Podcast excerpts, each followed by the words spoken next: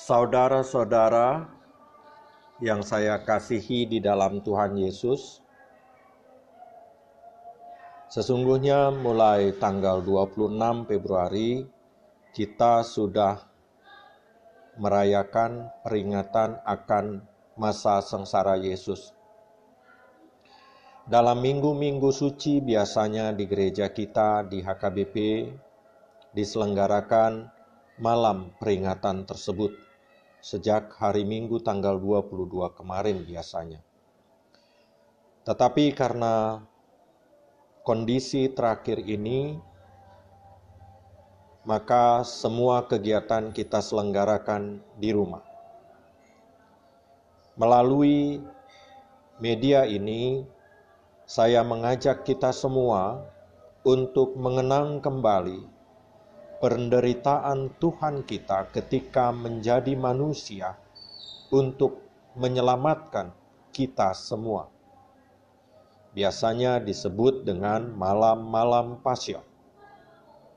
Oleh karena itu, mulai besok saya akan menerbitkan ibadah malam-malam pasion untuk di rumah kita masing-masing.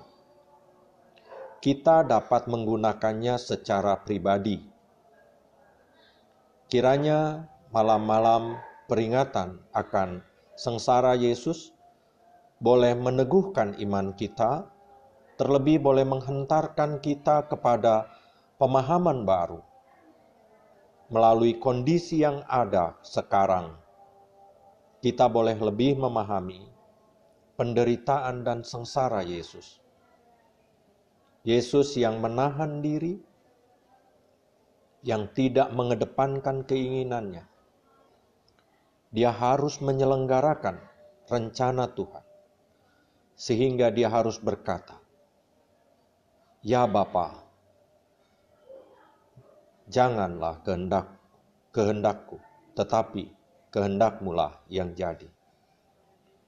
Melalui kondisi sekarang, kita diarahkan untuk menyelenggarakan kehendak Allah melalui kehidupan kita masing-masing.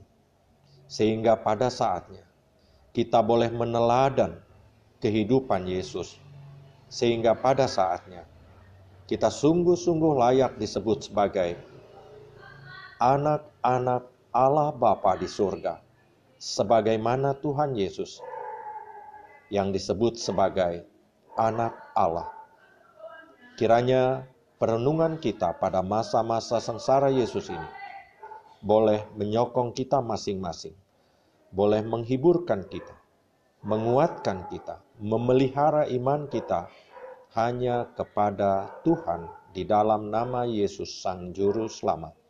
Sampai jumpa dalam renungan pasion besok. Terima kasih. Tuhan memberkati saudara-saudara.